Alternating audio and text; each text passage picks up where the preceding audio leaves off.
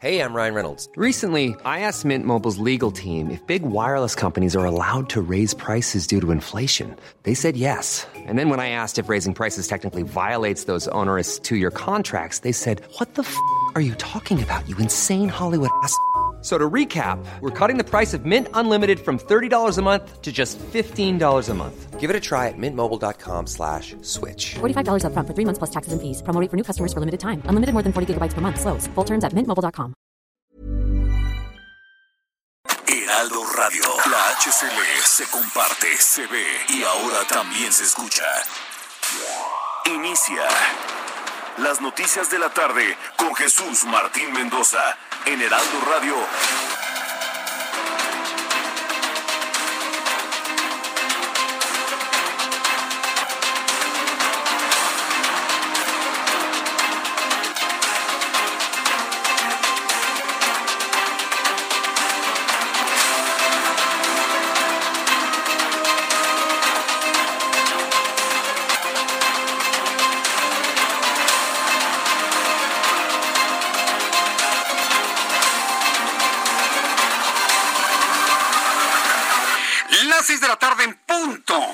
Centro de la República Mexicana. Bienvenidos, muy buenas tardes. Me da un enorme gusto saludarla a través de los micrófonos del Heraldo Radio en toda la República Mexicana, una cadena de radioemisoras del Heraldo Media Group que todos los días crece.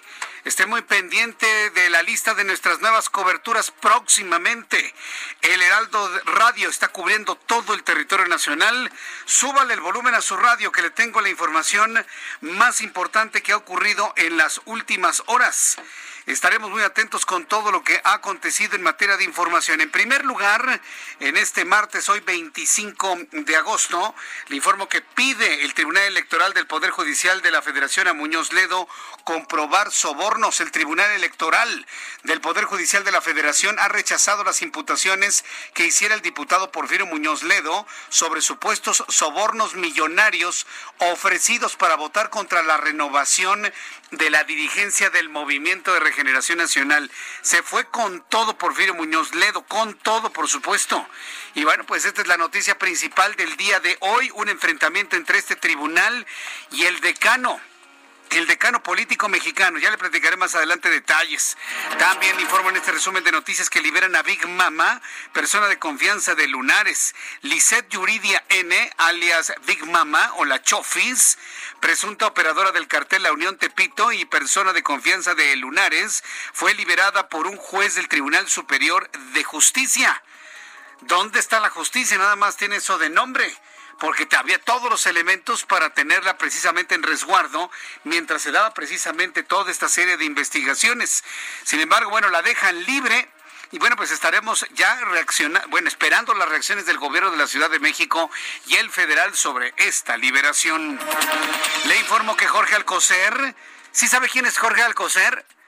Le voy a decir, se va usted a sorprender, es el secretario de salud. Adiós, ¿en serio? Jorge Alcocer. ¿Tú conocías a Jorge Alcocer? No, yo no, ¿eh? No, quién sabe. Jorge Alcocer, secretario. Fíjense, yo nomás conocí a López Gatel, al señor este Alomía, a José Luis Alomía, buenos amigos dentro de la Secretaría de Salud en Comunicación Social y en otras áreas que eh, ayudan a mucha gente, pero Jorge Alcocer no me suena, no me suena. Mire que para mí eso es.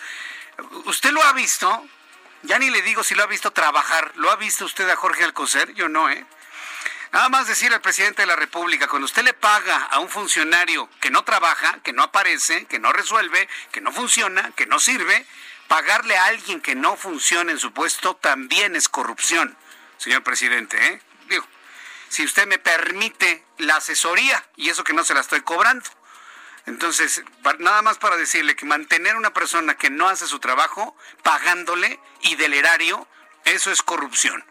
Bueno, Jorge Alcocer, que dicen es el secretario de Salud, indicó que el brote de coronavirus en México transparentó el déficit del personal médico, camas de hospitalización y en general la atención que, se había, que había en el sector eh, salud a nivel nacional. Aparte descubrió el agua tibia, aparte descubrió el agua tibia este señor de apellido Alcocer. Yo no lo conozco, nunca lo he visto trabajar.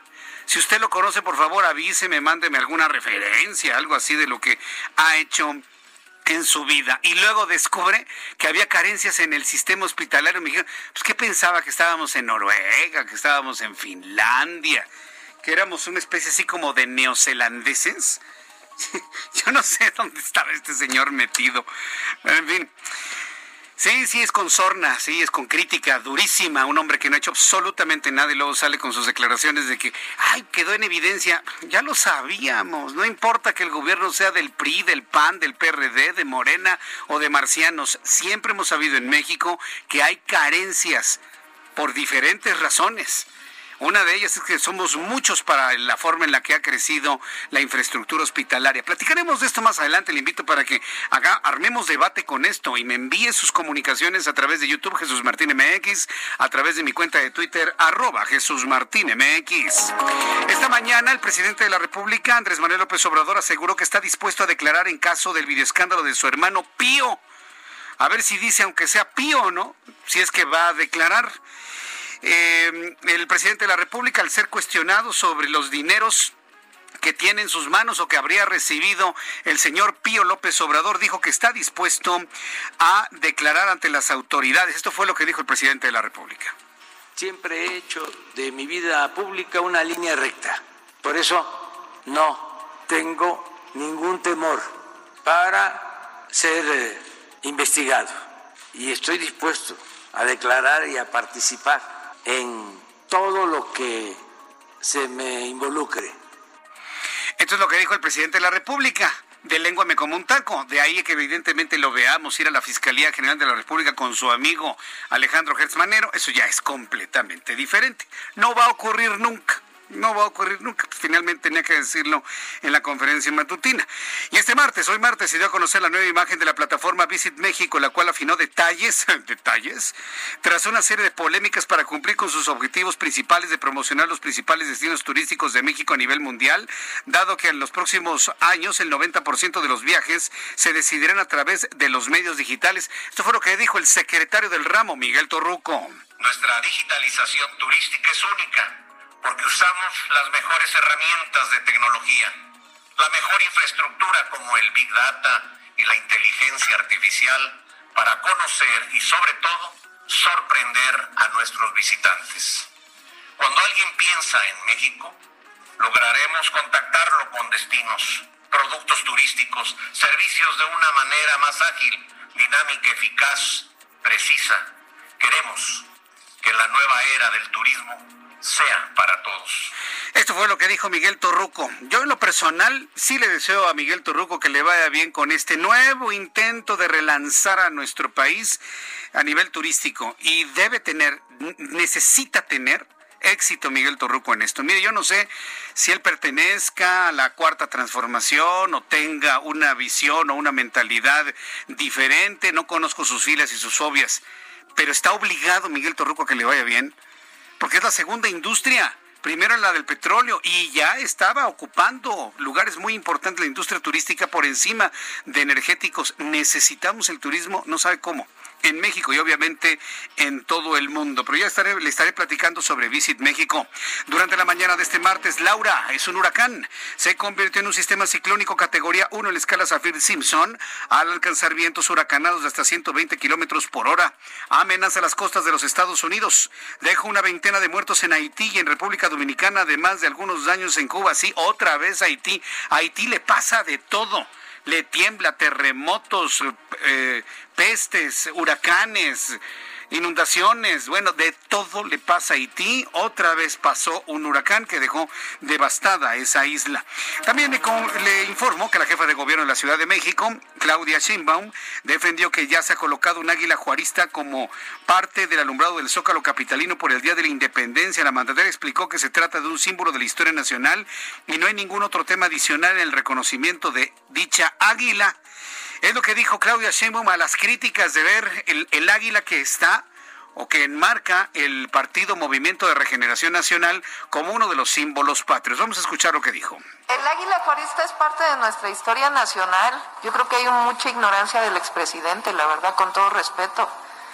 O sea, No sé, a lo mejor no ha visto los billetes de 20 pesos donde sale Juárez y el águila juarista o no conoce parte de la historia de México. Por cierto, debo decirle que en la nueva emisión de billetes el águila juarista era grande. Y ahora le decían chiquitititititita ahí como una aguilita ahí donde está en el librito ahí.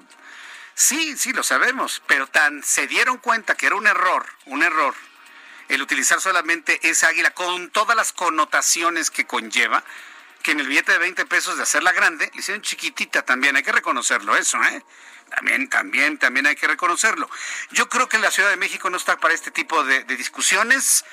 Yo, yo, le sugeriría en el, en el, mejor de los términos a la doctora Sheinbaum que quites águila, que ponga mejor un escudo nacional, el que está atrás de las monedas, el, el escudo nacional. ¿Para qué se meten en bretes? ¿Para qué se meten en problemas? Pongan un escudo nacional. Ya con eso se quitan de problemas de que si Juárez, que si no Juárez, que si Santana, que si... Mire, ya, no se metan en problemas de gratis. Yo lo quitaría y pondría un escudo nacional completamente neutro, el de las monedas, si usted quiere, el que aparece en la bandera mexicana ya. Y con eso nos quitamos de problemas. También informo que Carisa Etienne, directora de la Organización Panamericana de la Salud, indicó que durante las últimas seis semanas se duplicó el número de muertos en la región de las Américas, bueno, en el continente americano, con un registro de 450 mil muertos, mientras que la cantidad de nuevos contagios aumentó a más del doble. Sí, usted como lo escuchó, 450 mil muertos por COVID en América, más del 10% están muertos en México. Estamos hablando aquí de 60.800, más los que se hayan sumado de ayer a hoy. Datos que le tendré un poco más adelante aquí en el Heraldo Radio.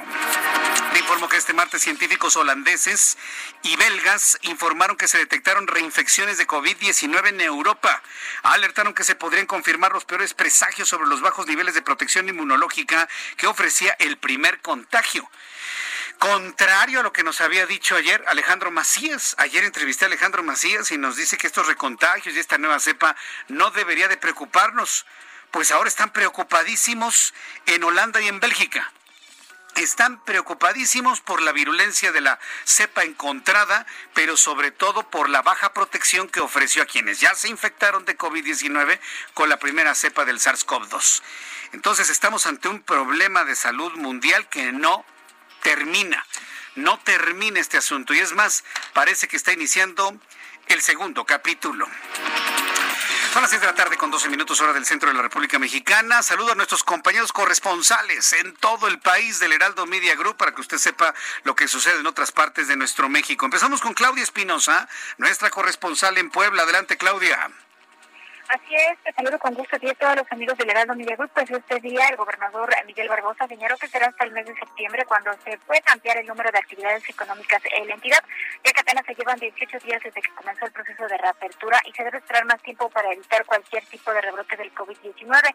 Señaló que la entidad continúa en semáforo naranja y que se va a esperar a que pues avance esta situación para evitar cualquier tipo de contagio. Y es que este día se dio a conocer que la entidad solamente sumó 92 nuevos casos de COVID-19 las últimas 24 horas, con lo que ha llegado a un acumulado de 27.994 casos de la enfermedad, una de las cifras más bajas cada 24 horas. Sin embargo, pues las defunciones ya llegaron a 3.555. En estos momentos hay 691 personas hospitalizadas y 138 se están reportando como graves. La actividad únicamente permite pues prácticamente todas eh, las acciones económicas con un aforo no mayor al 30% en todos los establecimientos.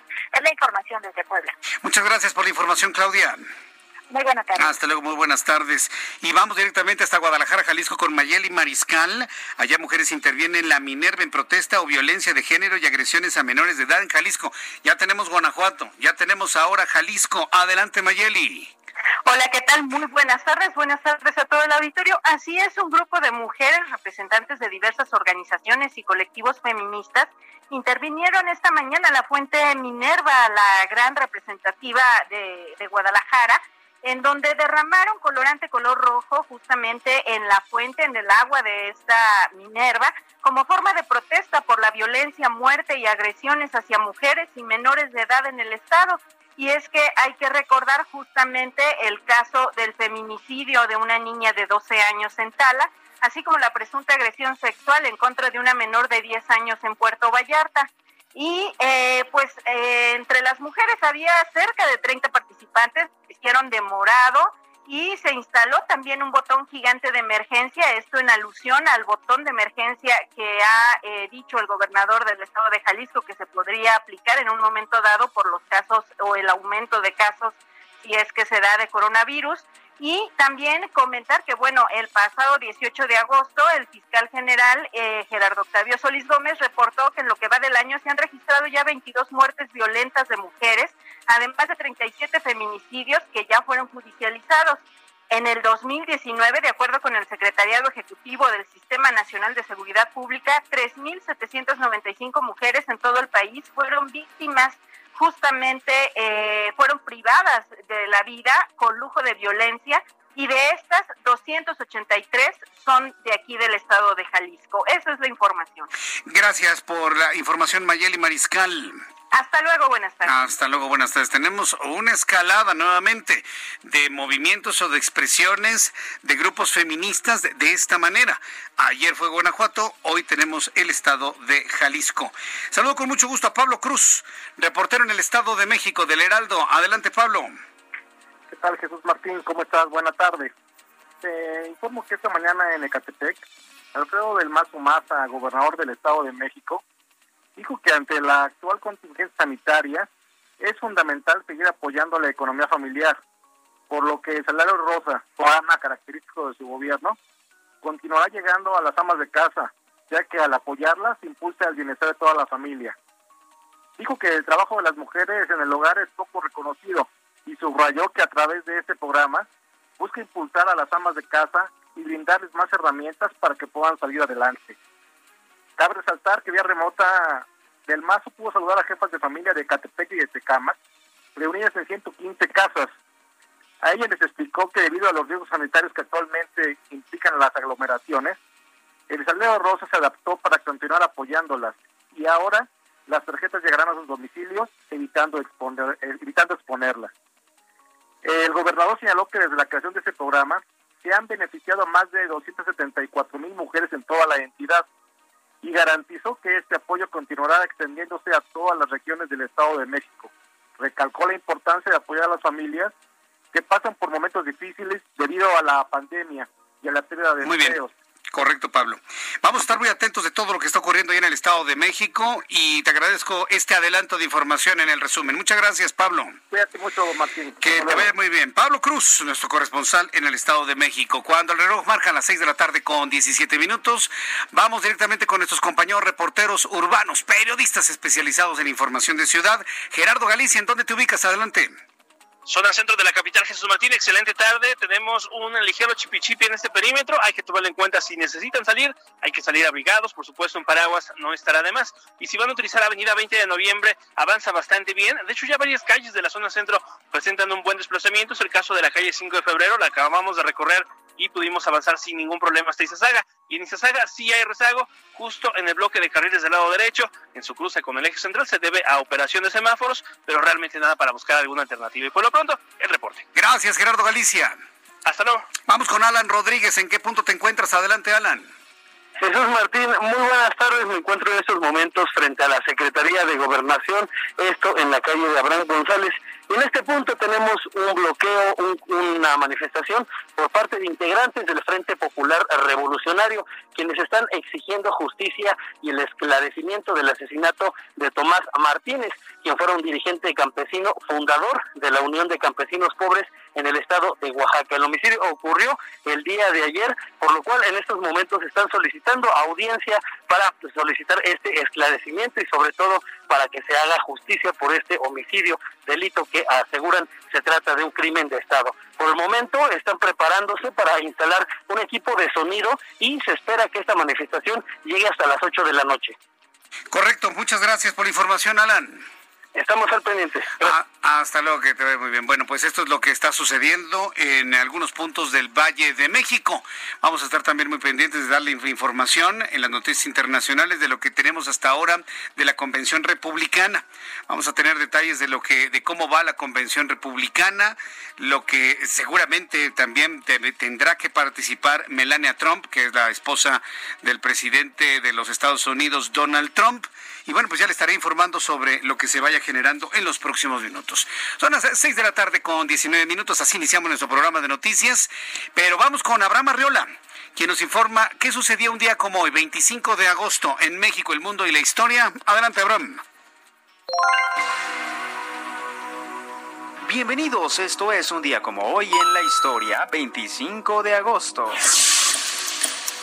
1930 es el nacimiento de Sean Connery, actor escocés y también el primer James Bond. 1958, Tim Burton, cineasta estadounidense, nace y una de sus más grandes películas que seguramente recuerdas es El extraño mundo de Jack. Año 2012, la nave espacial estadounidense Voyager 1 se aleja a la distancia de 121 unidades astronómicas y abandona el sistema solar, convirtiéndose en el primer objeto creado por el hombre en alcanzar el espacio interestelar. Mientras tanto, en nuestro país, en 1843, Guadalupe Victoria, el primer presidente de México, es declarado como benemérito de la patria. En 1849 nace Manuel Acuña, poeta de Saltillo. En el año del 2011, en Monterrey, ocurre el atentado del Royal Casino, en donde varios sicarios provocan la muerte de 52 personas. Por otro lado, en el país de Uruguay, hoy se celebra la Declaratoria de la Independencia. Amigos, esto fue un día como hoy en la historia. Muchas gracias. Gracias, Abraham Arreola. Muchas gracias por eh, la información que nos das y hacer este recorrido por la historia, por el tiempo y también por el mundo. Ya son las 6 de la tarde con 21, las 6 de la tarde con 21. Eh, antes de, los mensajes, pues quiero compartirle el escandalito que tenemos en las últimas horas. Eh, a, mí, me sorprende mucho el que ya a estas alturas de la vida, Porfirio Muñoz Ledo esté en, en los comentarios de, todos. Eh, estoy leyendo los más eh, recientes mensajes de Porfirio Muñoz Ledo a través de su cuenta de Twitter. Mire, por ejemplo, hace tres días había escrito la conciencia pública del país despertó hace unas semanas con la sorpresa de que los gobernantes pueden ir a la cárcel durante o después de su mandato. Tocó hoy a México combatir la corrupción hacia adentro y hacia afuera, caiga quien caiga, dando a conocer su artículo que escribió. Hace 22 horas Porfirio Muñoz Ledo escribe, le reclamé a Mario por la dolosa acusación de actuar a la mala a nuestros aliados del PT, protesté la falta de apoyo a Ramírez Cuellar en su litigio con el Tribunal Electoral del Poder Judicial de la Federación, a cuyos magistrados han ofrecido sobornos millonarios para votar en su contra, cañonazos, amigos y alta corrupción. Esto está escribiendo Porfirio Muñoz Ledo. En conferencia virtual con la Diputación de Morena, felicité a Mario Delgado por su aspiración a la presidencia del partido y lo insté a que dejara su cargo como presidente de la Jucopo en la Cámara para evitar el conflicto de interés. Esto es lo que son de las cosas que ha escrito Porfirio Muñoz Ledo, pero aquí el punto de conflicto es este, donde asegura Porfirio Muñoz Ledo que los magistrados del Tribunal Electoral del Poder Judicial de la Federación les han ofrecido sobornos millonarios. La acusación es tremenda, ¿no? Y si lo dice Porfirio Muñoz Ledo, digo, no, no, no, no creo que lo diga nada más de Oquis. Sinceramente no creo nada más que sea una ocurrencia de Porfirio Muñoz Ledo. Bueno, ¿cuál es la respuesta? Noticia de esta hora de la tarde. Súbale el volumen a su radio. Ante estas acusaciones que le acabo de leer de Porfirio Muñoz Ledo, el Tribunal Electoral del Poder Judicial de la Federación rechazó de manera categórica haber recibido sobornos millonarios y con ello votar en contra de la propuesta del presidente interino de Morena, Alfonso Ramírez Cuellar, de aplazar la renovación de los órganos de dirección de ese partido y realizar una consulta. A través de Twitter, el Tribunal Electoral del Poder Judicial de la Federación rechazó los señalamientos y dijo que estos ponen en tela de juicio la honorabilidad y honradez de magistrados que integran dicha institución. El Tribunal Electoral instó a que el ciudadano que considere conveniente y cuente con las pruebas para afirmar lo contrario realice la denuncia correspondiente. Es decir, por Porfirio Muñoz, si tienes las pruebas, presenta la denuncia. Pero vamos a pensar que por ahí alguien sí se embolsó su lana. ¿Usted cree que va a haber pruebas? Por favor. ¿Habrán firmado un recibo o una nota de remisión? O se habrán grabado un video, ¿no? Como ahora lo que tiene ahí el señor Pío Pío, Pío Pío, el pollito Pío. Digo, a ver, a ver, a ver, señores del tribunal, sí está muy bien lo que dijeron, muy institucional y demás, pero de existir algo, no de ustedes, sino de algún otro integrante por ahí, ¿usted cree que va a haber una comprobación? A menos de que sea una grabación como la del señor Pío. Pues creo que no, de eso no creo que se firmen notas de remisión, insisto, o, o vales o pagarés. Entonces, bueno, pues ahí está el escandalito que tenemos ahora. No ha contestado Porfirio Muñoz Ledo y estaremos muy atentos de ello. Vamos a ir a los anuncios. De regreso le tengo más información. Le invito para que me escriba a través de mi cuenta de Twitter, arroba Jesús Martín MX y a través de nuestra canal en YouTube con chat en vivo. Jesús Martín MX. Escuchas a Jesús Martín Mendoza con las noticias de la tarde por Heraldo Radio, una estación de Heraldo Media Group. Heraldo Radio. La HCL se comparte, se ve y ahora también se escucha.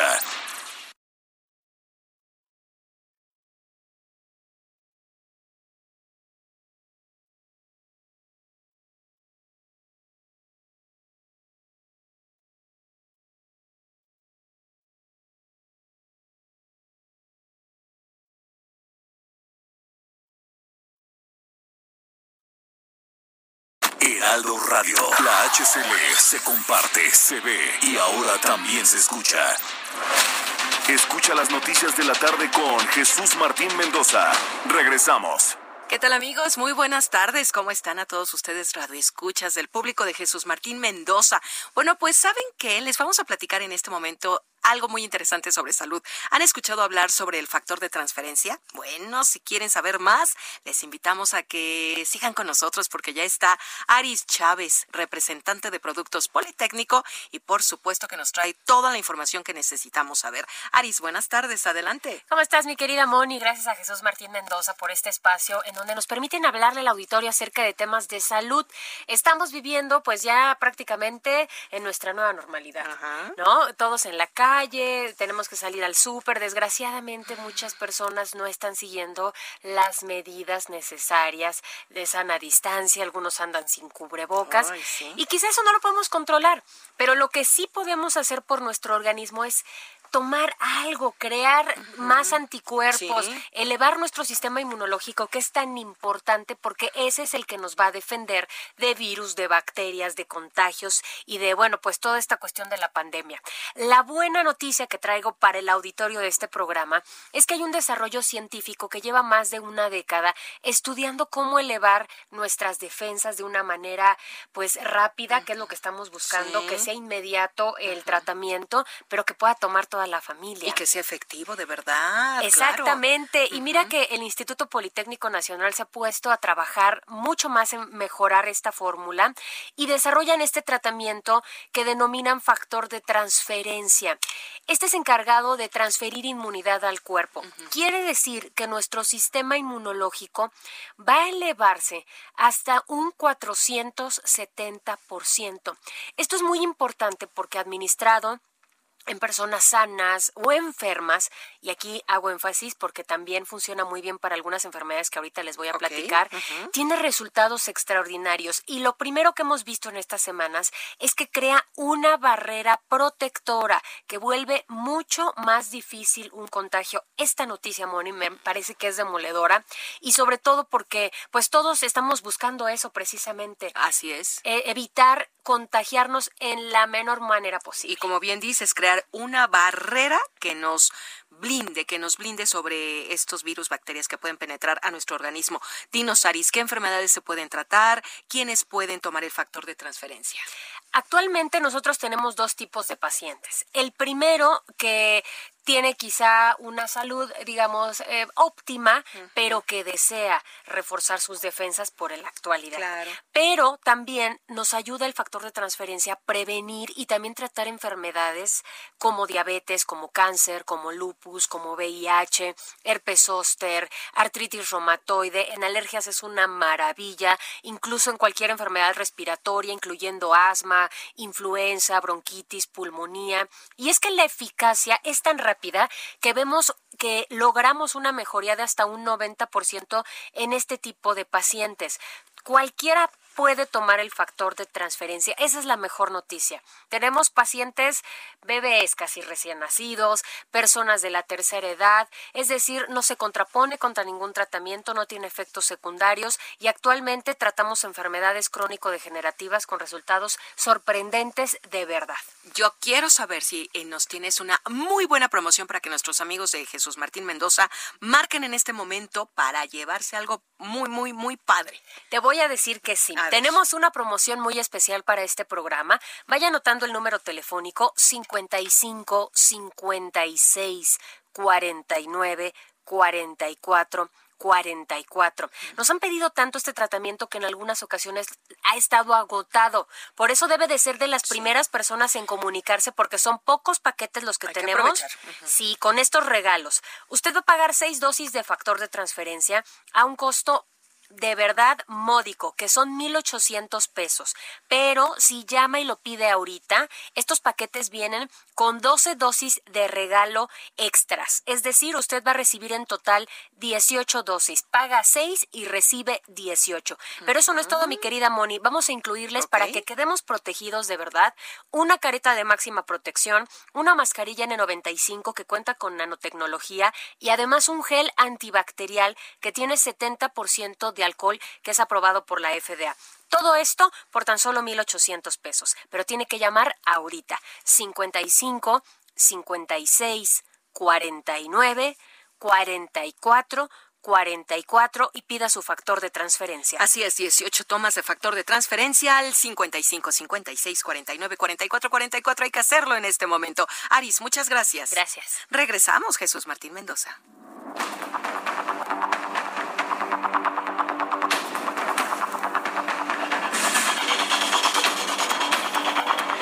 Son las seis de la tarde con 35 minutos, tiempo del centro de la República Mexicana.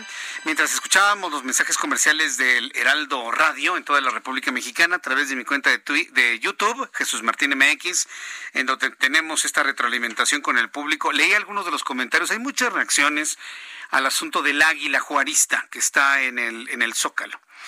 Lo que pasa, y yo creo que tiene las autoridades locales, las autoridades capitalinas y federales tienen que reconocer que una cosa es colocar un águila juarista, un águila juarista como un elemento histórico, ¿sí?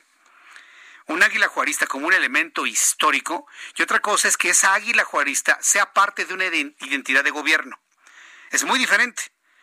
Entonces, yo sí le quiero decir a la, a la jefa de gobierno, Claudia Sheinbaum, yo sé que ella escucha este tipo de, de reflexiones, que una cosa es un elemento histórico, que está perfecto, me parece muy bien, pero hoy ese elemento histórico es una identidad de un partido y de un gobierno. Entonces en ese momento, pues ya no es válido ponerlo, justificando la historia. Porque en este momento, por la rapidez en la que están ocurriendo las cosas, lo primero que uno piensa al ver el águila es en Morena, en el Movimiento de Regeneración Nacional y en el gobierno, tanto local como federal. No uno está pensando en que sí es un, elemento de la historia. Entonces, para evitar problemas de carácter político, eh, elementos de, eh, problemas de carácter electoral, yo sí le sugeriría que quitaran esa águila, no porque esté mal, sino porque hoy ese elemento histórico es una identidad de un partido político. ¿sí? Ya, con eso. Es que está en los billetes. Sí, pero estuvo primero en los billetes antes de que ese partido político lo tomara como identidad, como imagen. Entonces, lo prudente es no usarlo. Es lo prudente. ¿Por qué?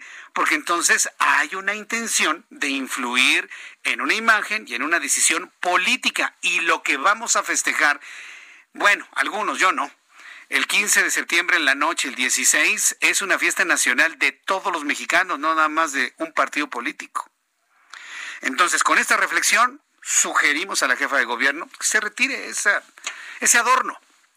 No porque esté mal, no porque no sea conveniente, sino porque es elemento histórico, porque ese elemento histórico ya lo usa una identidad política, un partido político y un gobierno en el poder.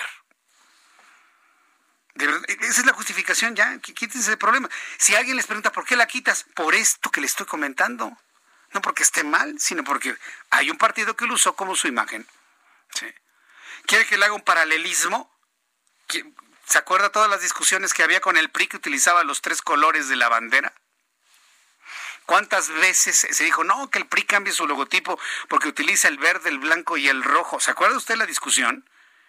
No puede el Movimiento de Regeneración Nacional caer en esa misma discusión. Porque los 30 millones de personas que votaron por ese partido político en el año 2018, no voy a, no voy a decir si bien o mal, ya cada quien sabrá y se eh, vanagloriará o arrepentirá de sus decisiones, ya cada quien.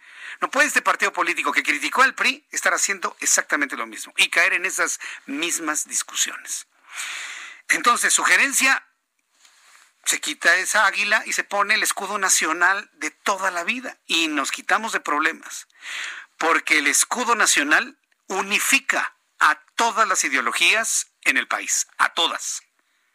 Esa águila nos está dividiendo, porque hay quienes la ven como un símbolo de un partido político. Entonces, ¿cuál es la decisión?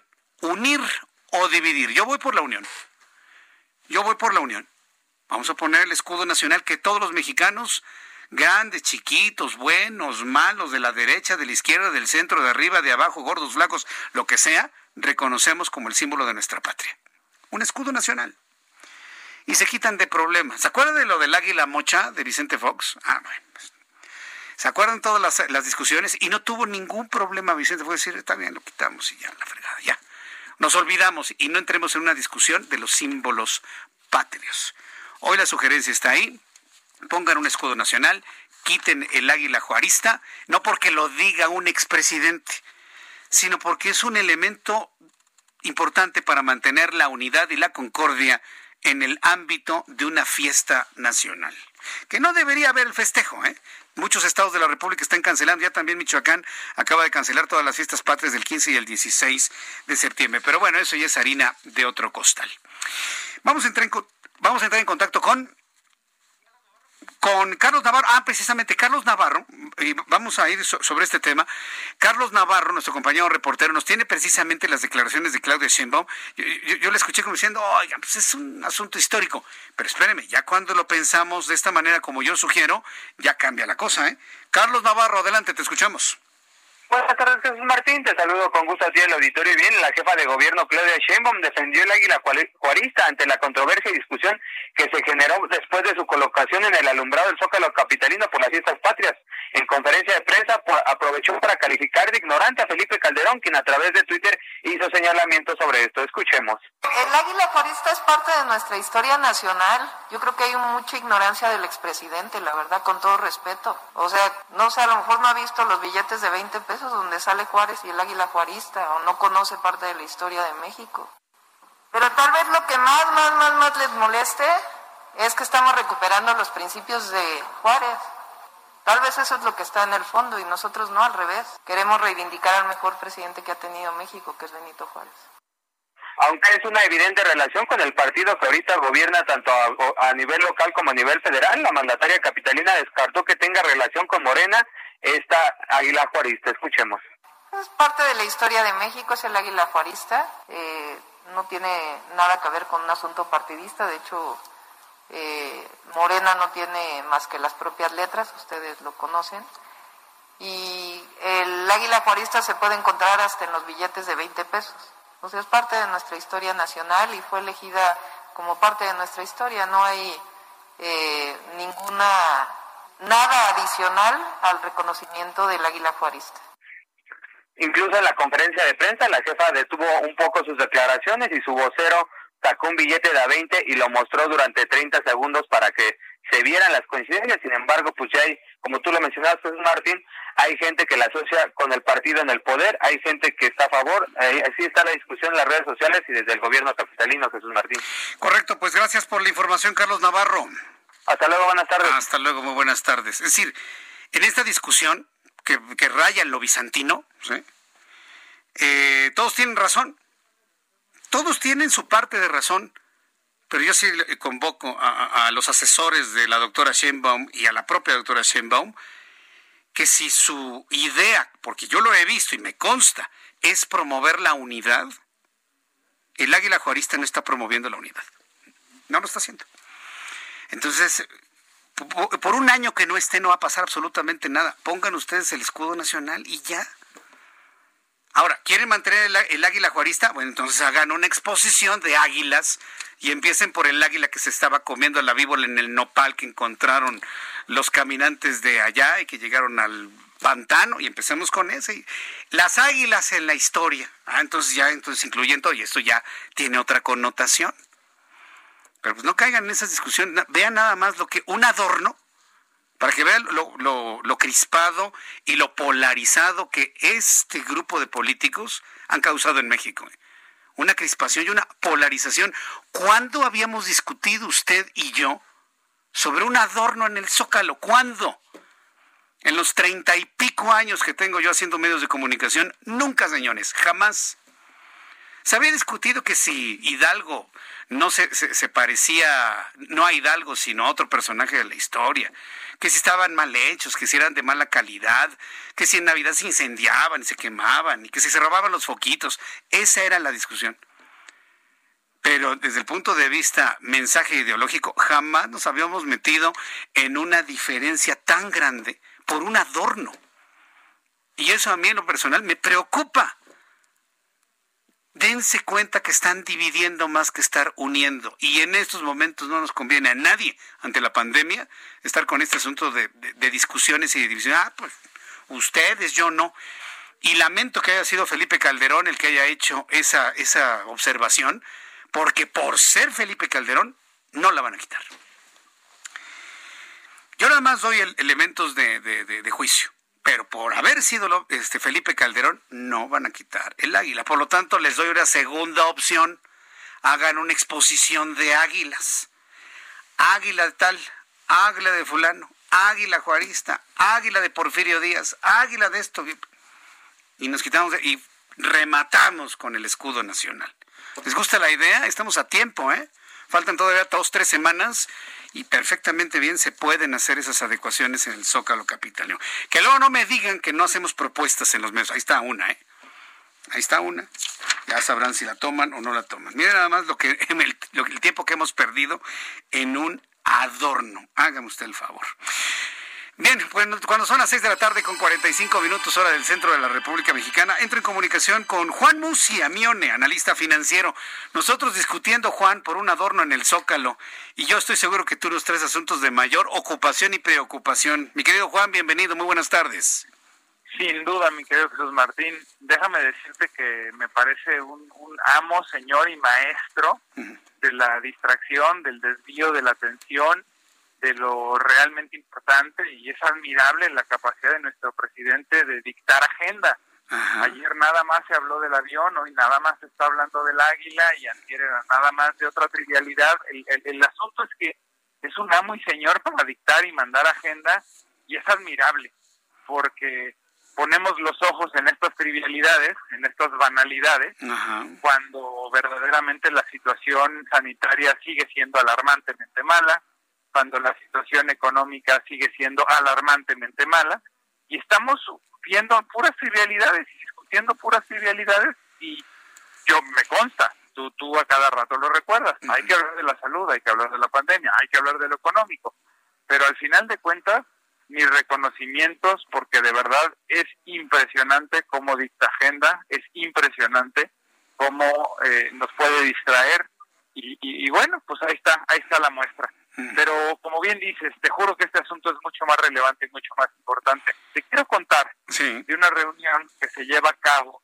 esta semana en eh, Jackson Hole. Esta es una reunión de banqueros centrales que todos los años se sostiene y, bueno, pues convoca a todos los banqueros centrales de todas las bancas centrales del mundo.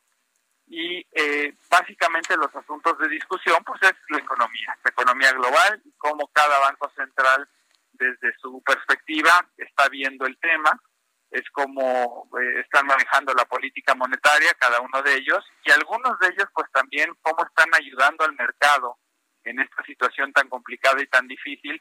Caso particular de la Reserva Federal, pues cómo ha inyectado liquidez a los mercados, cómo ha sido un, un ayudador, un facilitador de recursos en los peores momentos de la crisis cuando estalló todo este tema del, del coronavirus y bueno, pues la discusión hacia adelante es desde el punto de vista de la política monetaria, ¿qué más pueden hacer los bancos centrales? Es a través de la tasa de interés, es a través de programas de estímulos. Te acordarás, por ejemplo, cuando la crisis hipotecaria en Estados Unidos, eh, cómo se implantó esta estrategia de imprimir dinero para recomprar bonos, se llamó el QE, el Quantitative Easing, y, y fue muy eficiente, fue muy efectiva, y fue una política que nació en la Reserva Federal y que luego copiaron muchísimos bancos centrales, el Banco de Japón, el Banco de Inglaterra, eh, el Banco Central Europeo. Entonces, aunque este simposio en esta ocasión no se va a llevar a cabo físicamente en Jackson Hole, entiendo que Jerome Powell, como, como cabeza de la Reserva Federal, sí estará en Jackson Hole, pero por razones obvias de la pandemia, pues los demás banqueros centrales estarán conectados eh, por Zoom, ¿no? Por esta plataforma o por cualquier otra plataforma digital, no estarán presencialmente, estarán virtualmente, pero será bien interesante, sobre todo el jueves, que sea la intervención de Jerome Powell, pues ver que están viendo los bancos centrales que sí están hablando y viendo cosas importantes y no risas de aviones y no escudos nacionales y trivialidades, y ver cómo ven los siguientes años desde la perspectiva del propio banco y qué mecanismos de ayuda se les puede ocurrir también a los banqueros centrales para apoyar y ayudar a un mercado que está muy necesitado.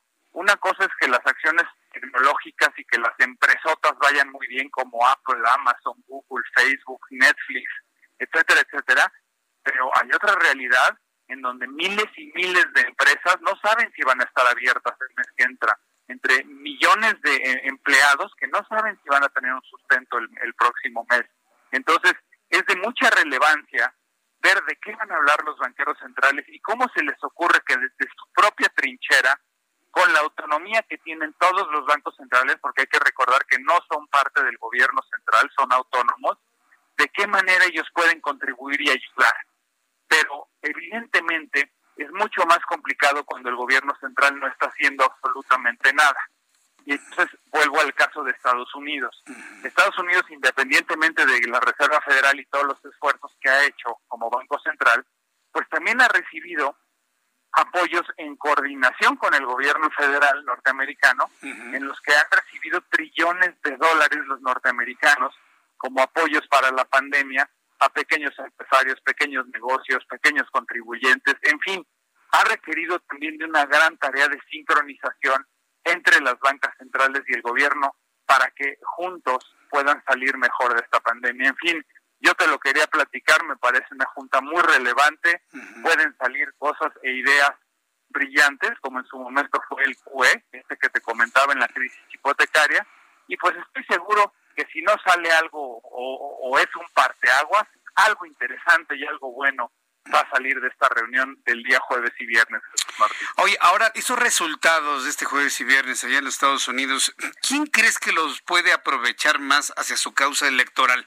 ¿Donald Trump, ya declarado oficialmente el candidato republicano a la Casa Blanca, o Joe Biden. ¿Tú, ¿Tú cómo ves? Eh, porque finalmente esto lo van a tener que usar alguno de los dos, pero ¿quién crees que lo aproveche mejor o le quede mejor? Pues mira, yo creo que en un momento dado, después de toda la tierra y toda la, la porquería que le ha aventado Trump a Powell, ojo que Trump fue quien puso a Powell en ese puesto, ¿eh? Sí, claro. Este fue, este, al final hubo una ratificación y una votación, pero el que eligió a Powell fue Trump pero Trump, cuando empezó todo este tema de la desaceleración económica, incluso antes de que empezara la pandemia, te acordarás que fue muy crítico, incluso muy grosero con Powell. Le llegó a decir que era un inútil, un banquero central que no servía para nada, que no sabía leer al mercado, que no estaba bajando las tasas de interés a la velocidad que lo debía de hacer. Y Powell muy en su papel y muy en su lugar. Y, y además que así debe de ser, sin dejarse presionar por el presidente, porque el Banco Central es autónomo, pues lo tiró a loco y literalmente ni se metió a una guerra de declaraciones, nunca le contestó, simplemente ejecutó la política monetaria. Entonces, yo creo que se vería muy mal Trump ahora diciendo que es un genio y que cualquier cosa buena con la que salga la Reserva Federal o Powell, ahora Trump salga como eh, eh, el beneficiado o el artífice. Entonces, en estos momentos, creo que eh, lo que diga Trump de la Fed y de Powell ya se ve ridículo después de tanta crítica y después de tan destructivo e incluso irrespetuoso en su momento. Es si de veras llegó a decirte, Powell, no sirves para nada. Me arrepiento mucho de haberte nombrado. Eres un inútil. Prácticamente palabras textuales. Sí, pues sí, como en su programa El Aprendiz finalmente mi querido Juan Musi. Pues vamos a ver finalmente qué, deciden los banqueros allá en los Estados Unidos, que tendrá su impacto en tipo de cambio, ¿verdad? Sin duda. Algo va a tener que influir en el tipo de cambio. Si sale algo de impacto alto para el mercado, puede tener repercusión en mercados, por supuesto. Tanto en los bonos como en las bolsas. Este, cuando digo bonos me refiero a las tasas de interés. Y desde luego también va a tener sus repercusiones en política monetaria, porque hay que recordar que el Banco de México tiene reunión el 24 de septiembre y el 24 de septiembre es muy probable que la tasa que hoy está en 4.5% pueda incluso reducirse a 4.25 o a 4%. ¿No? Qué, barbaridad. Entonces, sí, y, además en un momento bien complicado para México porque estamos en el peor de los mundos, muy lento crecimiento económico, por ese lado está justificado que se baje la tasa, es necesario que se baje la tasa, por otro lado, tienes una fuga de recursos, te está saliendo dinero de la inversión y si bajas los rendimientos, pues más dinero más te va van a salir. Y luego, por otro lado, tienes a la inflación que no se ve que está prácticamente en 4%, sí, que subió, y el Banco de México está en una encrucijada verdaderamente. De aquí al 24 de septiembre ya veremos más lo que pasa en Jackson Hole.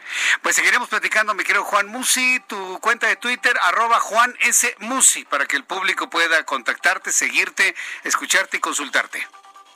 Por supuesto, sobre todo con ganas de ayudarlos a la toma de decisiones. Un abrazo fuerte en arroba Juan S. Musi. Cuídate mucho, Jesús Martín. Gracias, Juan. Escuchas a Jesús Martín Mendoza con las noticias de la tarde por Heraldo Radio, una estación de Heraldo Media Group. Heraldo Radio, la HCL se comparte, se ve y ahora también se escucha.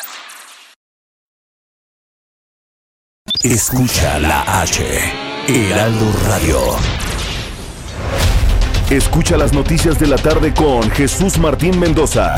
Regresamos.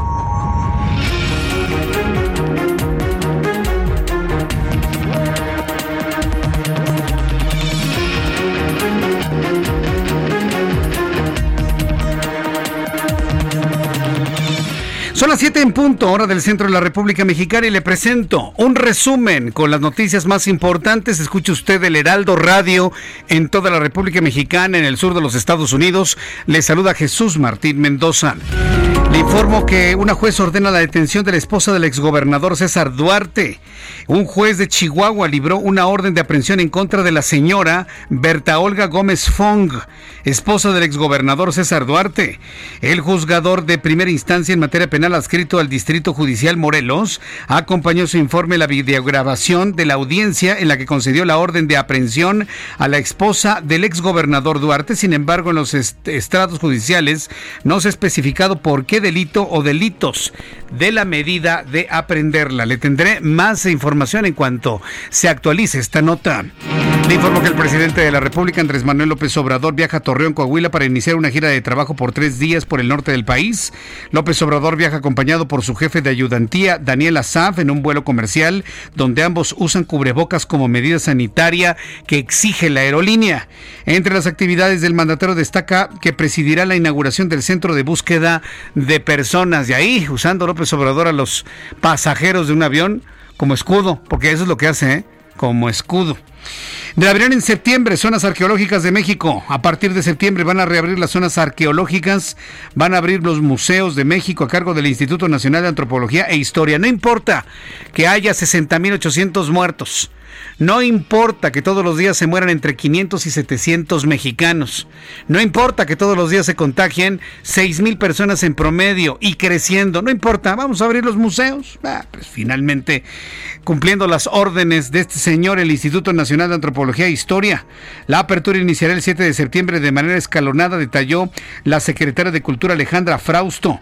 Falta muchísimo para lograr igualdad de género en México. En otra noticia, le informo que la señora Olga Sánchez Cordero, la secretaria de Gobernación, dice que falta mucho para lograr la igualdad de género. La señora Sánchez Cordero aseguró este martes durante la inauguración del Women Economic Forum Iberoamérica que aún falta mucho para acabar con la desigualdad entre hombres y mujeres en el país, la cual consideró se ha agudizado debido a la pandemia de COVID-19. Hay otras cosas que la han agudizado, señora. Y de eso mañana hablaremos en el foro Yo mañana estaré participando en el World Economic Forum eh, para Latinoamérica y estaremos hablando mañana en este, en este foro, para que usted esté enterado, también sobre el tema ¿eh? y sobre los movimientos feministas, cómo los hemos cubierto en los medios de comunicación, sobre todo en los últimos años. La idea no es irnos al origen del feminismo, que sí será importante plantearlo, así lo haremos, pero le informo que en esta misma plataforma en donde participó Olga Sánchez Cordero, en el Women Economic Forum Iberoamérica, el Heraldo Media Group estará presente. Mañana, hacia el mediodía, poco antes del mediodía, estaremos precisamente, este servidor, Jesús Martín Mendoza, participando en este foro económico de mujeres de Iberoamérica.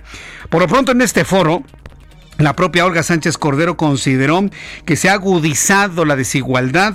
La funcionaria señaló que aunque el gobierno federal ha dado pasos importantes para cerrar las brechas de desigualdad, Hace falta seguir trabajando de manera firme para lograr una igualdad plena entre los géneros. Ya le platicaré ahora que terminemos el resumen sobre esto. En Michoacán, el gobierno local anunció que se han suspendido los festejos patrios de septiembre próximo a fin de proteger la salud así como la vida de la población. Silvano Aureoles aseguró que no se va a exponer a la población a una situación de alto riesgo que en eventos que por la naturaleza serían un potencial fuente de contagio. Prácticamente todo el país ha cancelado las fiestas. Solamente un uno no la ha cancelado. Un hombre de nacionalidad española pretendía ingresar al territorio mexicano, relojes de lujo Rolex Relojes de la marca TAG, Mónaco, Zenit, sin embargo, fueron decomisados por personal de aduanas en el Aeropuerto Internacional de la Ciudad de México. Dio a conocer el SAT, con lo que pretendía evadir el pago de contribuciones por un total de 218 mil 648 pesos. En el mismo punto de revisión también se realizó el decomiso de 41.157 dólares equivalente a 903.396 pesos mexicanos aproximadamente. A ver cuándo van a detener en aduanas algo verdaderamente importante. Digo, esto está bien, pero esta es la menudencia. ¿Sí? Don Horacio Duarte, esto es menudencia. A ver cuándo van a detener a los verdaderos contrabandistas. Estamos a la espera de ello. Estas son las noticias en resumen. Le invito para que siga con nosotros. De saluda Jesús Martín Mendoza.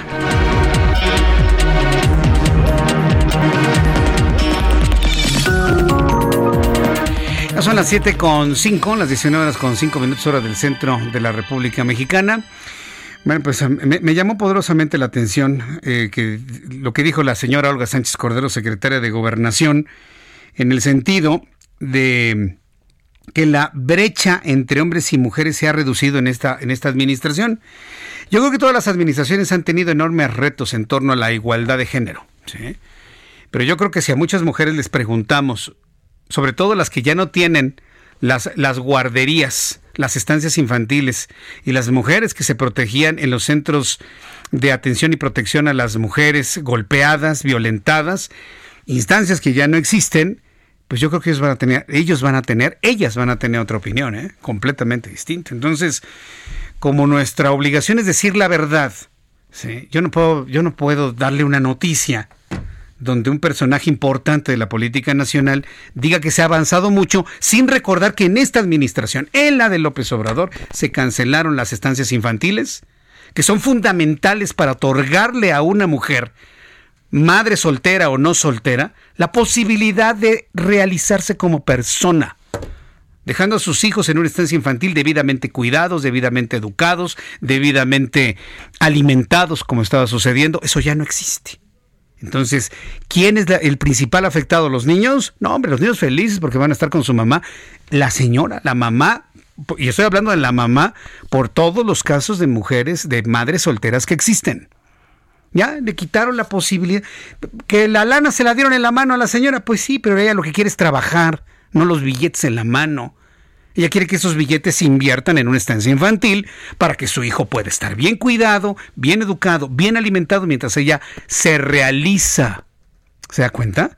Eso no es un avance, que me disculpen, pero eso no es un avance en la igualdad de género. Se le ha confinado una gran cantidad de, de, mujeres que ya no tienen la opción de la estancia en cuidar a sus propios hijos. Y muchas quieren trabajar, quieren salir adelante, quieren ganar sus centavos no depender de un hombre irresponsable. Quieren depender de sí por sí mismas, luchar en la vida.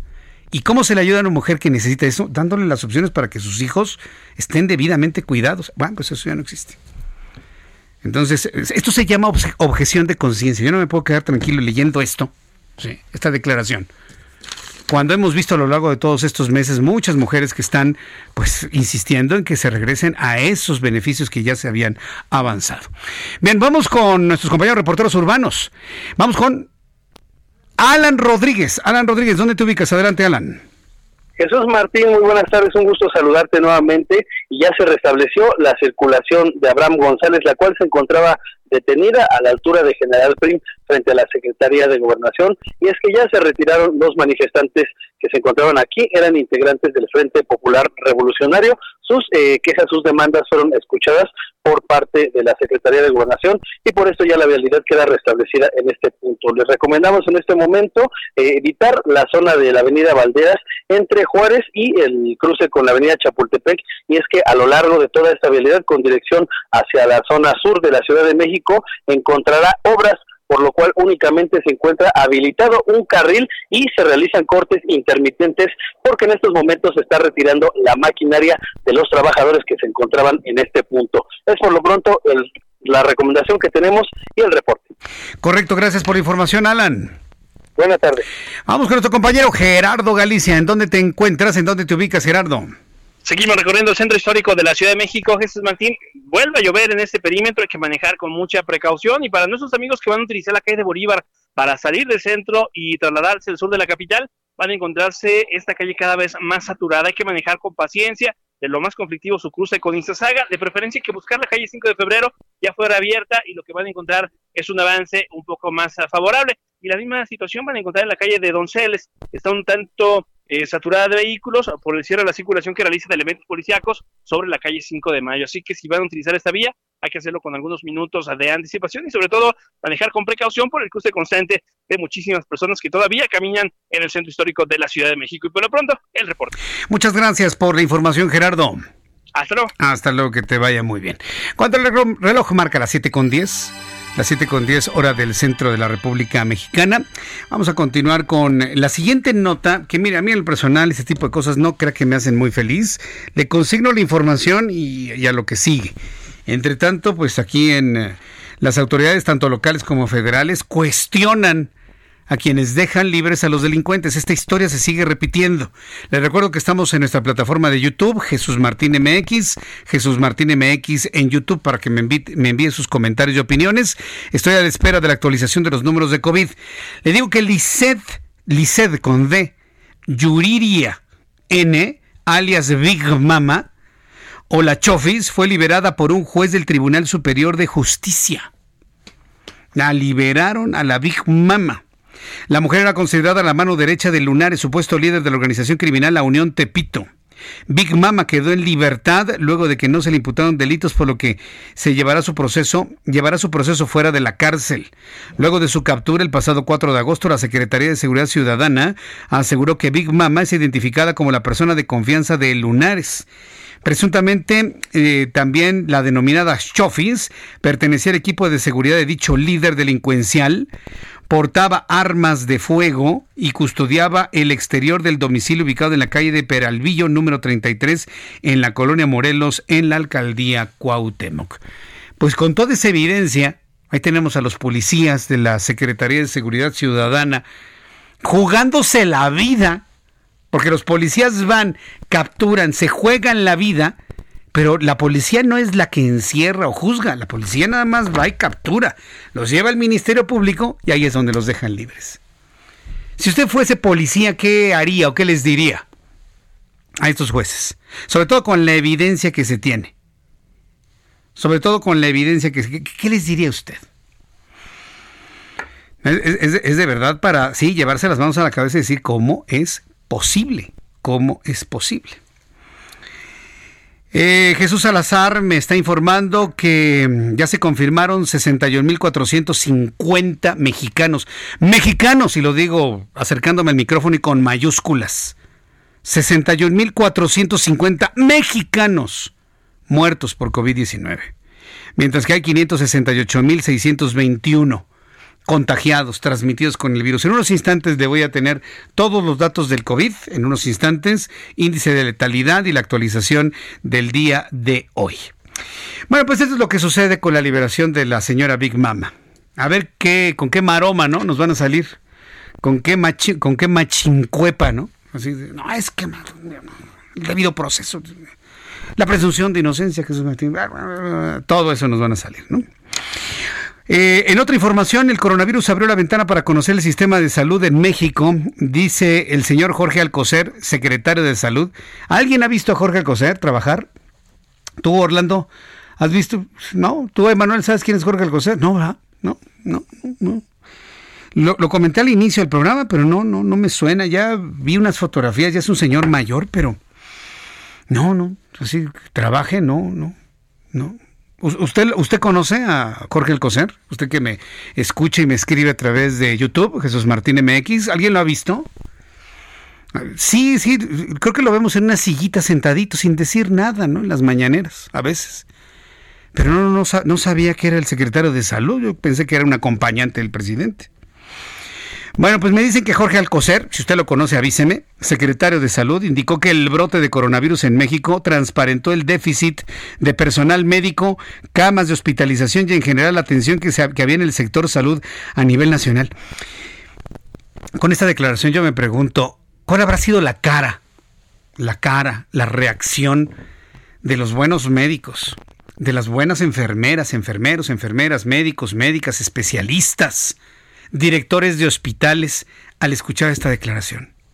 Me, pregunto cuál habrá sido su cara. Es, es, una burla. Todos sabemos esas carencias del sistema de salud. Gobierne Morena, gobierne el PRI, gobierne el PAN, gobierne el PRD de manera local, gobierne quien gobierne. Ya lo sabemos, señor Alcocer. ¿Qué necesidad hay de descubrir el agua tibia cuando ya existe desde hace muchos años?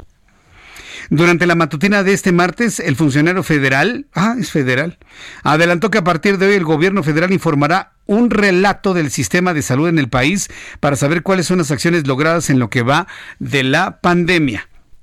Fíjese, hay hasta una grabación del sonido del señor Alcocer que no conocemos. ¿Lo escuchamos? A ver cómo suena su voz. La pandemia nos abrió la ventana para poder conocer el sistema de salud de nuestro país conocer el personal de salud con, que cuenta nuestro país. En la carrera médica personal fui testigo del déficit de médicos, del déficit de enfermeras, de la falta de especialistas, así como de camas para hospitalizar a los pacientes, no COVID, estoy hablando de antes de esto como parte de mi historia. Mire, ya fuera de, del sarcasmo, ya fuera del sarcasmo, yo escucho al señor Alcocer y de verdad siento feo. ¿eh?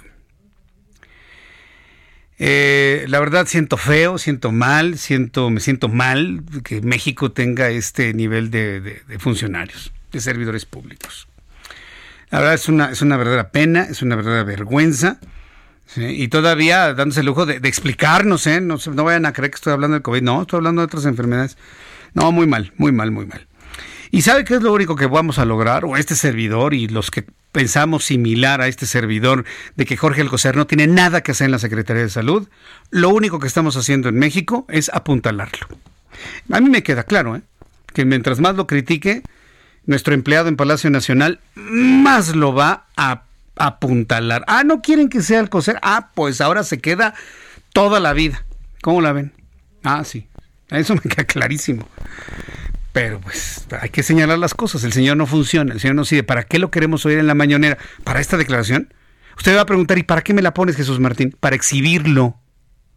Para que usted, como un hombre, hombre y mujer pensante, vea usted el nivel de declaraciones que hay en la mañanera. No es justo. No es justo, simple y sencillamente. Bien, pues eh, como nos decía Juan Musi, ¿no?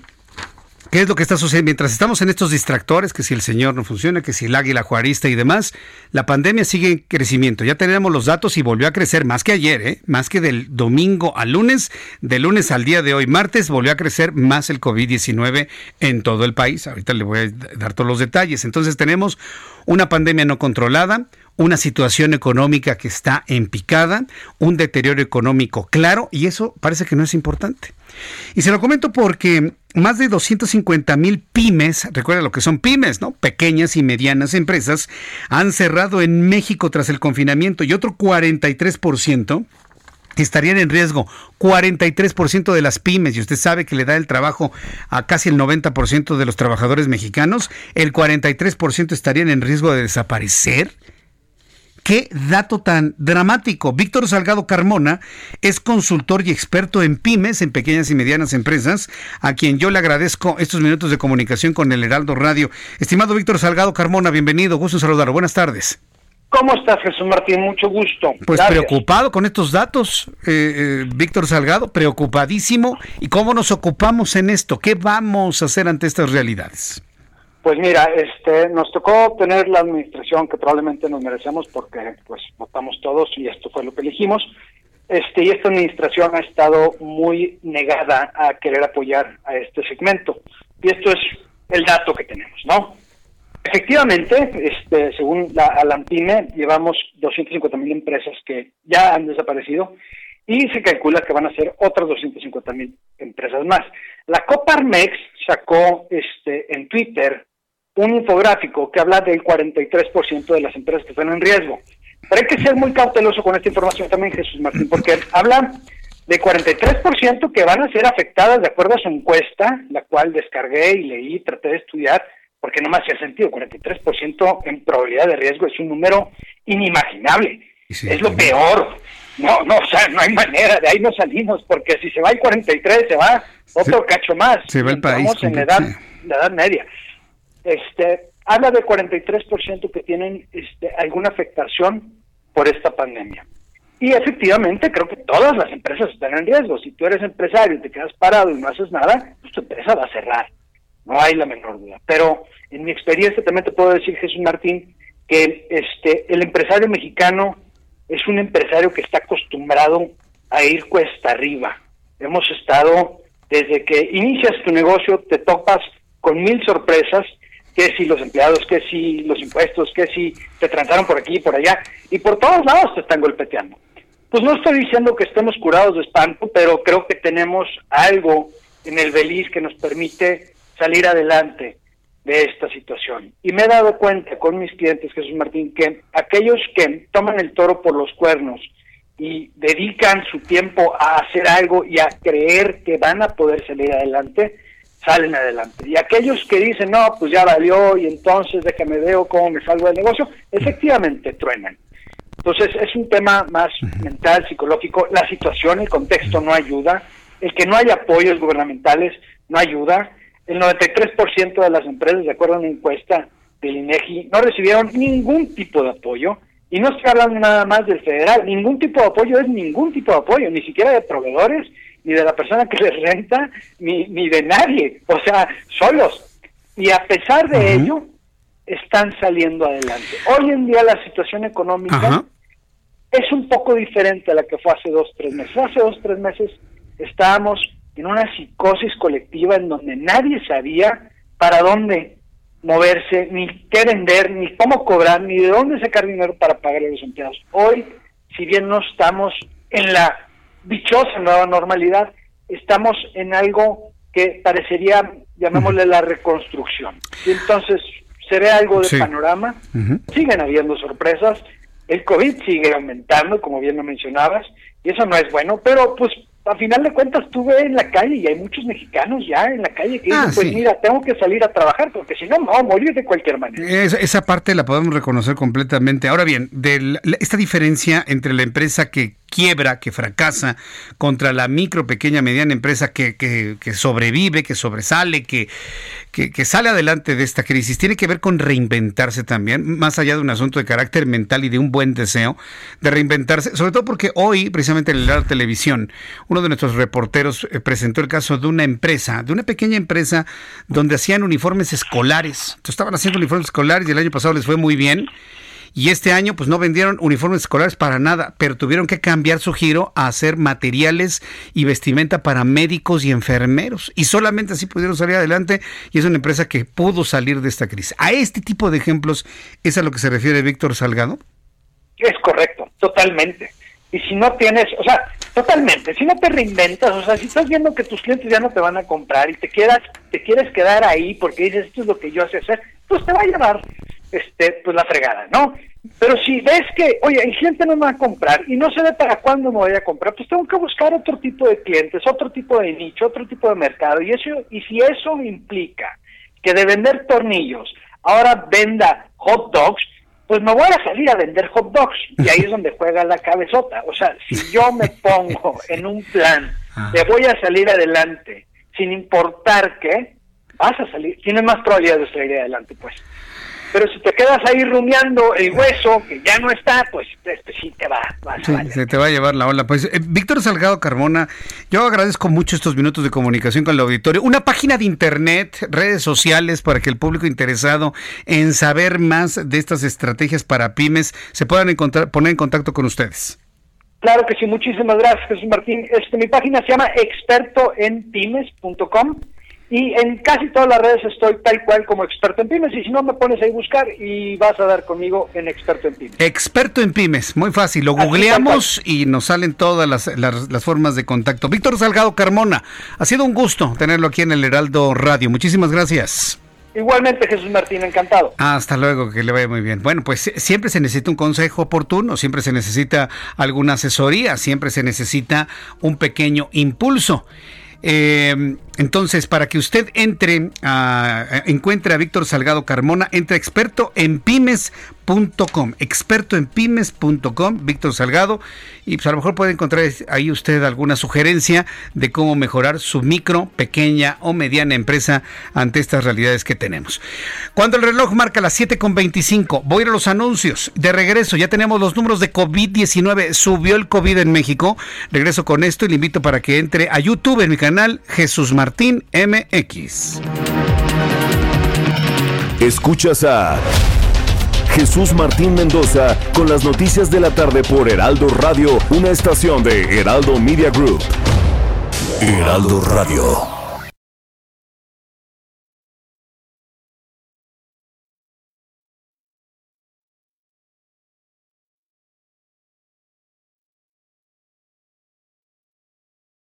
Heraldo Radio, la H que sí suena y ahora también se escucha. Escucha las noticias de la tarde con Jesús Martín Mendoza. Regresamos.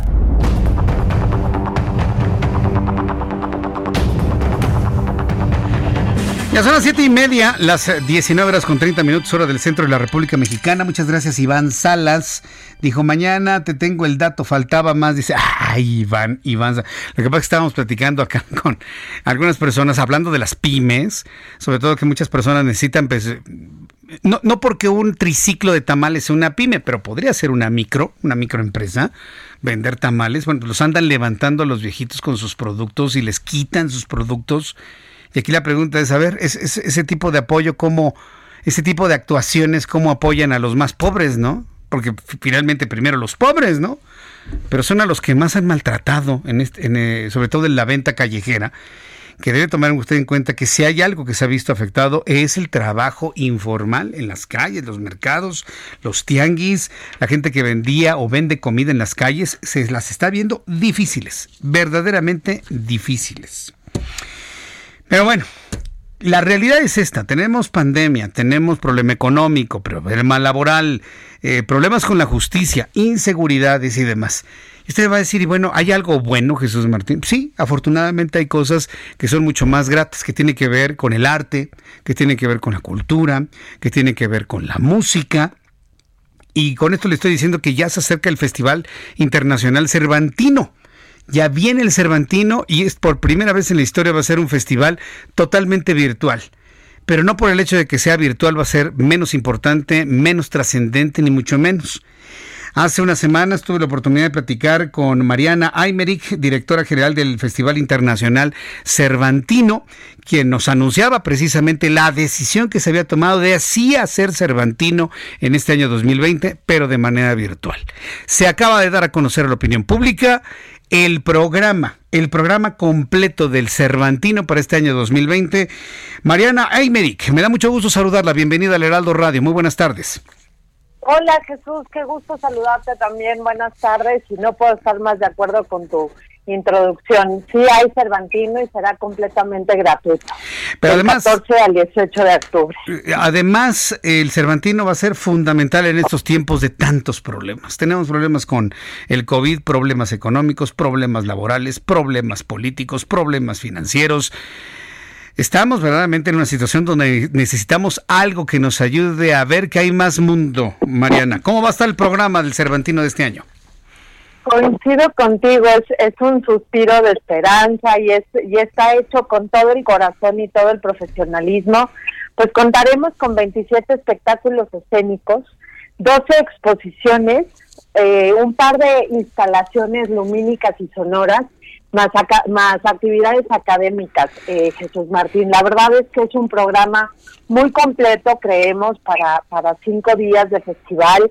Eh, es un festival que tiene alrededor de 570 artistas de 12 países participando. Hay de todo, hay danza, hay teatro, hay ópera, hay actividades para niños, hay eh, actividades académicas con el Centro de Cultura Digital, para todos los jóvenes. Hay música eh, vocal del mundo que estamos muy contentos que el público podrá disfrutar estos conciertos de artistas internacionales.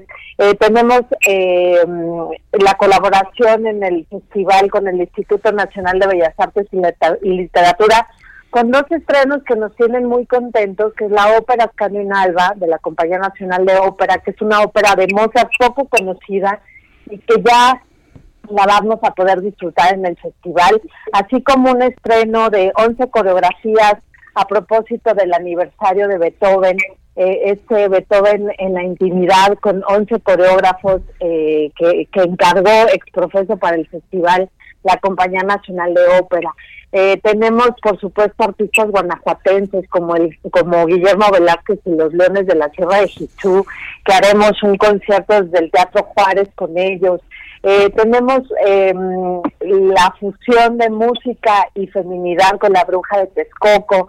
Eh, tenemos actividades infantiles para, para los más pequeños de los hogares y tenemos, pues como te digo, más de 40 actividades. Música para los jóvenes, los DJs chinos que, que estarán desde, desde allá haciéndonos esta noche electrónica. En fin, yo invitaría al público a que consulte nuestra página web y que ahí em, pues vea toda la gama de actividades que tenemos para ustedes y completamente gratis. Eh, a ver, eh, esto de completamente gratis significa que no se pagará ninguna cuota para poder tener acceso a las ligas de, nada. ¿Y cómo, cómo van a solventar todos los gastos que aún en línea, que aún virtuales, pues va a generar todo esto? Sí, evidentemente hay una inversión importante que creemos que es la que se tenía que hacer para poder ofrecerle al público esta esta versión virtual del Cervantino.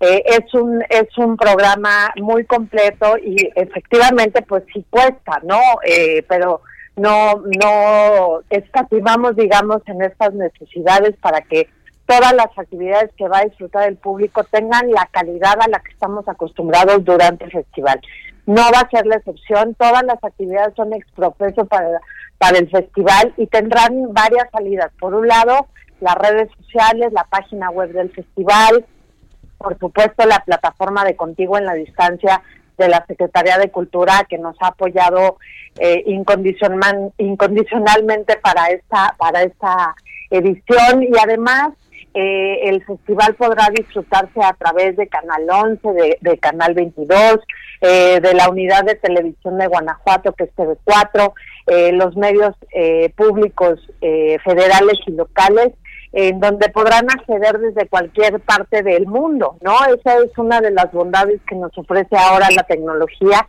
y pues llegaremos a mucho más público. Esa es ese es nuestro objetivo y el reto en esta 48 edición del Festival Jesús Martín. Bien, pues yo les deseo muchísimo éxito. La verdad es que yo, tengo buenos y muy buenos recuerdos del Cervantino. Bueno, platicaba con el público también de esas cosas que luego no eran muy buenas del Cervantino, ¿no? Donde todo el mundo estaba en la lóndiga, ¿no? Hay todos tirados. Pero bueno, hoy, hoy creo que no va a suceder nada de eso, ¿no? En esta ocasión, Mariana. Espero que nos puedas acompañar, Jesús Martín, y disfrutes de estas actividades. Yo estoy seguro que sí, yo ya estoy listo planeando el estar, si no en todas, y en algunas de las actividades del Cervantino, sobre todo para irlas este, comentando, además de Lisette Basaldúa, quien va a tener ya aquí alguna sección de, cultura y que va a estar muy pendiente precisamente de estas actividades. Así que bueno, pues Mariana Aymeric, muchísimas gracias por toda la información y éxito en la organización. ¿eh? Muchas gracias, Jesús Martín, y me encantará volver a platicar con ustedes. Gracias por el espacio y un saludo a ti y a toda tu audiencia. Para ir recordando a todo el público que hay Cervantino en el 2020. Muchísimas gracias, Mariana. Gracias a ti, buenas noches. Hasta luego, buenas noches. Es Mariana Aymeric, ella es la eh, directora general del Festival Internacional Cervantino. ¿Se le antoja el Cervantino así virtual, en línea?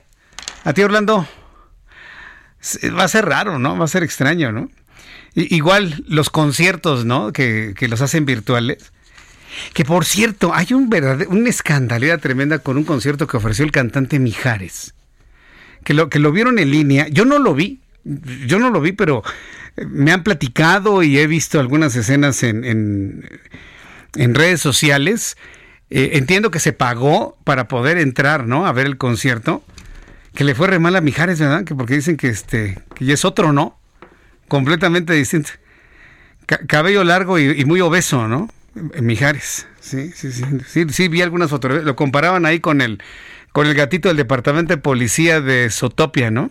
Para los que tienen hijos, si tienen niños pequeños, me van a entender. Los que no tienen hijos, pues vean la película Sotopia, si les si aguantan los dibujos animados. Pero es una muy buena película, ¿eh? Sotopia, ¿eh? Aunque sea de dibujitos y de eh, una fábula, ¿no? Porque son animales hablantes. Tiene un mensaje pero tremendo, ¿eh? Buenísimo. Sobre todo para aquellos activistas en torno a la discriminación. Si quieren ver de qué manera se transmite este mensaje de la no discriminación hacia los más pequeños, vean su topia si no la han visto. Bueno, hay un personaje que aparece en, el, en la estación de policía, que es un, es, un, es un puma, es un puma, pero completamente a ver si lo compararon con Mijares. Pero bueno, yo cuando vi las escenas del concierto, en línea. Yo dije, concierto en línea. Se me antojó más la idea que presentamos en el Heraldo Televisión, este Orlando. El escenario físico, la cancha de fútbol, pero así todos resguardados como en unos cuadritos, donde entraban hasta 5, 6, 7, 10 personas, si eran de una familia, y así todos separados dos metros de unos y unos de otros. Así como si fueran palquitos. La verdad, eso sí me gustó más que sentarme en un teléfono celular y la pantalla bien chiquita y estar viendo ahí el concierto, ¿no? ya si te quieres ir a tu casa, le tienes que comprar las bocinas para que se escucha sound, sense around y se escuche bien, ¿no? Envolvente, ¿no? En el coche, me dicen. El recepcionista, dice Javier García. Sí, sí, sí. Entonces, bueno, saquemos algo útil por lo menos del comentario de Zootopia. Es una muy buena película que le plantea el problema de la discriminación y lo importante de ser incluyentes en la vida. Lo importante que seamos una sociedad incluyente. Bueno, las 7 con 40. Faltan 20 minutos para que sean las 8 de la noche, tiempo del centro de la República Mexicana, y me da mucho gusto saludar a Raimundo Sánchez Patlán, nuestro subdirector editorial del Heraldo de México. Estimado Ray, qué gusto saludarte, bienvenido a tu casa aquí en el Heraldo Radio. Mi querido Jesús, un gusto saludarte a ti y a todo el auditorio de El Heraldo Radio que seguramente pues están escuchando la información de primera mano en nuestra estación. Sí, no, ya ha estado, tú coincidirás y me imagino que de aquí en adelante hasta la medianoche vas a tener una de trabajo tremenda por las notas del día de hoy. Coméntanos qué escribiste, qué sale hoy en el periscopio de Raimundo Sánchez Patlán, hoy página 9 del Heraldo de México. Así es, Jesús Martín, pues bueno, hoy hablamos de las famosas aportaciones al movimiento. aportaciones. Eh, pues bueno, ¿a qué, ¿a qué me refiero con esto? Pues que este dinero que viene de, manos anónimas, de origen prácticamente desconocido, pues es una regla no escrita entre los partidos políticos, entre movimientos, eh, pues para financiar sus actividades, a sus líderes, sus campañas. Jesús Martín, ya lo hemos visto de manifiesto en el caso Lozoya y en los videoescándalos que exhiben a personajes ligados al PAN y a Pío López Obrador. Eh, pues hemos visto estos videos, pero bueno, ahí no se queda la cosa, Jesús Martín, porque lo aplican hasta los aspirantes a convertirse en partidos políticos. Eh, recordemos que el lunes el Instituto Nacional Electoral pues definirá qué organizaciones se van a, van a obtener su registro como partidos políticos para competir en las elecciones de 2021 y bueno estos aspirantes que son siete organizaciones eh, que solicitaron su registro, pues todas, Jesús Martín, recibieron aportaciones de personas no identificadas. Una de ellas es redes sociales progresistas, del Bester Gordillo y su yerno Fernando González. Esta recibió cinco millones cincuenta y siete mil ciento cuarenta y dos pesos de este tipo de personas, pues que ni su nombre ni apellido y no saben quiénes son, y fue multada con 875 mil pesos. Fuerza Social de Pedro Aces, que es el suplente del senador por Morena Germán Martínez, recibió también de la misma forma seis millones 864 mil 30 pesos y se hizo acreedor a una sanción por un millón 141 mil 628 y ambos Jesús Martín que ambos partidos pues prácticamente pues están ligados a la 4T el INE que preside Lorenzo Córdoba eh, pues nos adelantan que les negaría el registro en esta sesión del 31 de agosto que platicábamos eh, por por esta y otras irregularidades que han encontrado en, el, en su padrón de militantes y obviamente pues los, manejos financieros que han tenido. Y bueno, también eh, otros que reciben dinero de manos anónimas fueron Libertad y Responsabilidad Democrática de Margarita Zavala y el expresidente Felipe Calderón.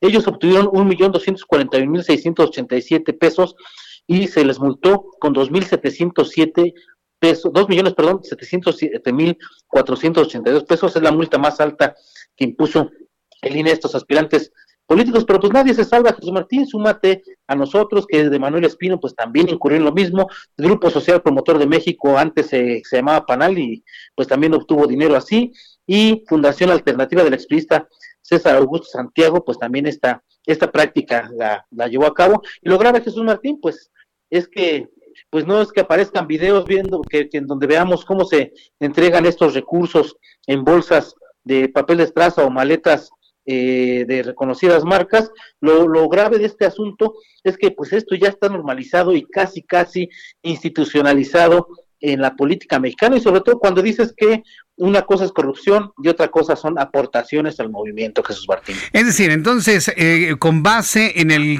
el concepto que se tenga de corrupción, una aportación que venga del pueblo bueno, producto de la venta de pollos, gallinas, huevo y demás, convertida en efectivo y entregado, ¿eso no es corrupción? ¿Eso no violenta la ley electoral, la ley de partidos políticos, la ley de financiamiento a los partidos? ¿No? Pues el asunto es que, que, hay una ley que se debe acatar, pero eh, eh, pues ya estamos viendo que hay unas, unas aportaciones buenas y unas aportaciones malas. El asunto es que ya es una práctica, Jesús Martín, que todos los partidos y todos los políticos en este país practican y esto es lo que se debe erradicar y ahí sí se debe de barrer, como, como dice el clásico, la escalera de arriba hacia abajo, porque estamos viendo que todavía ni son partido político y ya están recibiendo este tipo de recursos de manos anónimas. Vaya, oye, pues entonces en el caso de Pío López Obrador, ¿qué visualizas? ¿Que le pongan una multita por haber recibido dinero sin haberlo, sin haberlo reportado y ya? ¿Pagan la multa y se acabó la idea? Cuando se, les descubren este tipo de, anomalías y irregularidades, a lo más que aspiran es a que les impongan una multa, ya. Y ya. Eso es, lo, peor que puede pasar, aunque eh, si se demuestra que es delito electoral, pues ya estaríamos hablando de otra cosa, porque recordaremos que este gobierno pues eh, ya, ah, ya aprobó que se, que se convirtiera en grave eh, todo tipo de delitos electorales. Pues a ver qué sucede. La, la, verdad es que solamente esto pasa en México. Muy interesante lo que has escrito hoy, aportaciones al movimiento en el periscopio del día de hoy.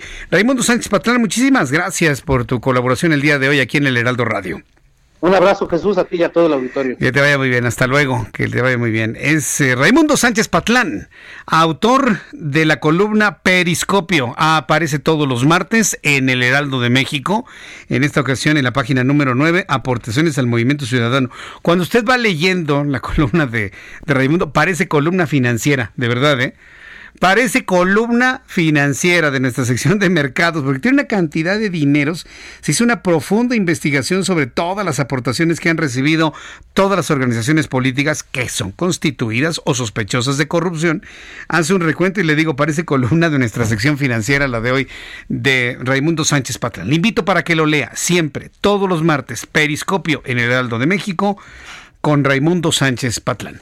Son las 7.47, las 7.47 hora del centro de la República Mexicana. Bien, vamos a los datos de COVID-19. No por aportaciones, no por escándalos, ni avioncitos, ni tescocos, ni nada, vamos a dejar de hablar del COVID-19. Y no vamos a dejar de hablar de contagiados y mexicanos que han fallecido por esta enfermedad, una enfermedad que sigue subiendo en México. ¿Por qué sigue subiendo? Porque se siguen sumando miles de enfermos todos los días, miles de enfermos todos los días. Cuando estemos hablando de un aplanamiento de la curva, cuando estemos hablando que se logra domar la pandemia es porque logramos el primer día, obviamente sin muertos y sin contagiados. Ah, ahí estamos ya ante una realidad muy clara que han logrado países de Asia y de Europa. Y esos mismos países que lograron en su momento no tener un solo contagiado ya tienen rebrotes otra vez de 100, 200, 300 y varios miles, como es el caso de Francia y es el caso de España. ¿Cuántos contagiados más se sumaron a la lista de ayer a hoy? 4.916. Con datos de la Secretaría de Salud. Cuchareados si usted quiere, pero 4.916. Son los datos de la propia Secretaría de Salud que le envían a la Universidad Job Hopkins. En total hay 568.621 personas transmitidas con el COVID-19 que se sabe, que se conoce. 568.621, de ayer a hoy se sumaron 4.916. Número de mexicanos fallecidos, mexicanos, no extranjeros, no marcianos, mexicanos, presidente. Yo sé que le choca que diga eso, pero pues es la verdad. Son mexicanos compatriotas que han muerto. Algunos creyendo de que no, es, no era útil usar el, tapabocas. ¿eh? 61.450. De ayer a hoy subieron 650 el número de fallecidos, se suman a la lista, 650 mexicanos más fallecidos de ayer a hoy, para dar un total de 61.450 mexicanos fallecidos con base en las estimaciones y proyecciones que hoy le presenté en el Heraldo Televisión de mantener este ritmo, llegaremos a 130 mil muertos el 1 de diciembre. ¿Te imaginas, Orlando? 130 mil, 131 mil muertos el 1 de diciembre. Esperemos que esas proyecciones se equivoquen. Ojalá y se equivoquen. Porque si no se equivocan, significa que entonces no va a bajar el ritmo de contagios del COVID-19. Ya, ya vio, el, hoy me tocó, por ejemplo, hoy, hoy caminé eh, por calles de la Ciudad de México y pasé por varias estaciones del metro, donde hay paraderos de, microbuses. Nadie guarda la sana distancia, ¿eh? nadie. Y como en el metro y los paraderos también venden tacos y venden tamales y demás, bueno, así mire de gente cinco personas en un metro cuadrado, todos con tapabocas, pero todos ahí esperando el taco, esperando el tamal, esperando entrar al metro, esperando el microbús. Yo no sé qué va a pasar. De, verdad, ojalá, ojalá y no pase a mayores y que eh, la sociedad mexicana vuelva a demostrar que somos hombres y mujeres de acero o de plomo, ¿no? Como se decía en los tiempos de la alta contaminación por plomo. Decían, en México son hombres de plomo. Pues sí, Esperemos que aquí seamos hombres y mujeres de COVID-19, ¿no? Para aguantar la velocidad y la intensidad del contagio. Bien, entonces, este es el último dato que me hace falta decirle. Creció el índice de letalidad. Ya andábamos en 10.70, 10.71, subió a 10.80 el índice de letalidad ha subido a 10.80%, 11 personas que se mueren por cada 100 que se contagian de COVID-19 en nuestro país. Estos son los datos que tenemos hasta este momento. Bien, son las 7.50. Las 7.50 horas del centro de la República Mexicana. Vamos rápidamente en estos últimos minutos que me quedan con noticias importantes que han ocurrido en las últimas horas. Eh, quiero informarle que, bueno, ya le informé del, de lo que dijo el señor Alcocer, es una pena. Tuvo julio récord histórico en denuncias por violencia de género, esto es importante. Julio de 2020 registró un récord histórico de denuncias de violencia de género con 367 presuntos delitos cometidos. De acuerdo con el secretario ejecutivo del Sistema Nacional de Seguridad Pública, en julio de 2020 ocurrió el mayor número de denuncias por violencia de género. En 2020 inició con 209 denuncias por violencia de género en enero, las cuales se sumaron a las 273 en febrero, 331 en marzo, 345 en abril, aunque en mayo hubo un descenso en denuncias 301 en junio, repuntaron hasta 341. Finalmente en julio hubo 367 denuncias hasta llegar a un total de 2.167. Violencia de género. Y nada de que el gobierno se justifique, ah, es que es por el encierro de la pandemia. No, no, no, no, no. La pandemia tiene nada que ver. Hay en este país muchos hombres y también mujeres que violentan a otras mujeres. Ojo con eso, ¿eh? que le estoy diciendo. Mujeres que violentan a otras mujeres, sobre todo en el ámbito laboral. Eh, que lo hacen a sabiendas de que hay garantía de impunidad en este país. El COVID no tiene nada que ver. Hombres y mujeres que violentan a mujeres porque saben que no les van a hacer nada. Eso de que el COVID y el encierro es una verdadera justificación nada más, un pretexto nada más. En otras noticias, hoy el presidente de la República, Andrés Manuel López Obrador, dice que no tiene miedo a ser investigado y preguntado y consultado por los dineros que recibió su hermano Pío. Ya veremos si efectivamente se va a la, a la silla de los acusados. Ya la verdad lo dudo. Otra noticia, esta tarde se presentó el relanzamiento de la plataforma visitmexico.com con la cual se pretende transformar la promoción turística a través de una estrategia digital. Hoy Miguel Torruco, quien es el secretario de Turismo, aseguró eh, que esta nueva plataforma, que fue construida sin costo, tendrá mucho éxito para relanzar el turismo de México para mexicanos y también para el turismo extranjero. Fue lo que dijo Miguel Torruco, secretario de turismo a nivel nacional. En los asuntos que tienen que ver con el clima y con el pronóstico del tiempo, quiero informarle que el Servicio Meteorológico Nacional sigue observando con todo detalle el tránsito del huracán Laura, categoría 1, escala Zafir Simpson, por su trayecto por la península de Yucatán, ingresando a lo que es el Golfo de México. Va a amenazar ya las costas estadounidenses dentro del Golfo de México. Ha presentado vientos de hasta 120 kilómetros por hora y se prevé que alcance una fuerza superior para alcanzar la, categoría 3 en la escala Zafir Simpson. El Centro Nacional de Huracanes de los Estados Unidos dijo que se espera que Laura se fortalezca antes de llegar el miércoles a las costas del suroeste de Luisiana y parte de Texas. En otras noticias que ha sido muy polémico los comentarios del día de hoy, la jefa de gobierno Claudia Sheinbaum defendió la colocación del águila juarista en el Zócalo capitalino, ya lo reflexionamos, estamos totalmente de acuerdo que es un águila propia de nuestra historia, de la época de Juárez, pero que no puede ser utilizada porque hoy es identidad de un partido político. Aunque diga que no, sí lo es.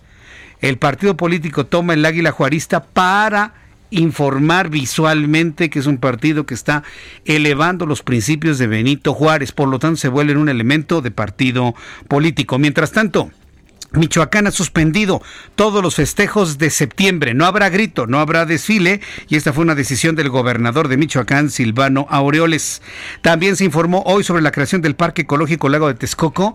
Créame que esto para mí es una verdadera ociosidad. Este proyecto es un elefante blanco y no lo van a terminar cuando ellos lo decidan. Ya nos vamos a nombre de este gran equipo de profesionales de la información. Se despide de ustedes Jesús Martín Mendoza. Lo espero mañana a las 2 de la tarde por el 10. 2 por el 10 y 6 de la tarde Heraldo Radio. Gracias, hasta mañana. Esto fue Las Noticias de la Tarde con Jesús Martín Mendoza. Heraldo Radio. La HCL se comparte, se ve y ahora también se escucha.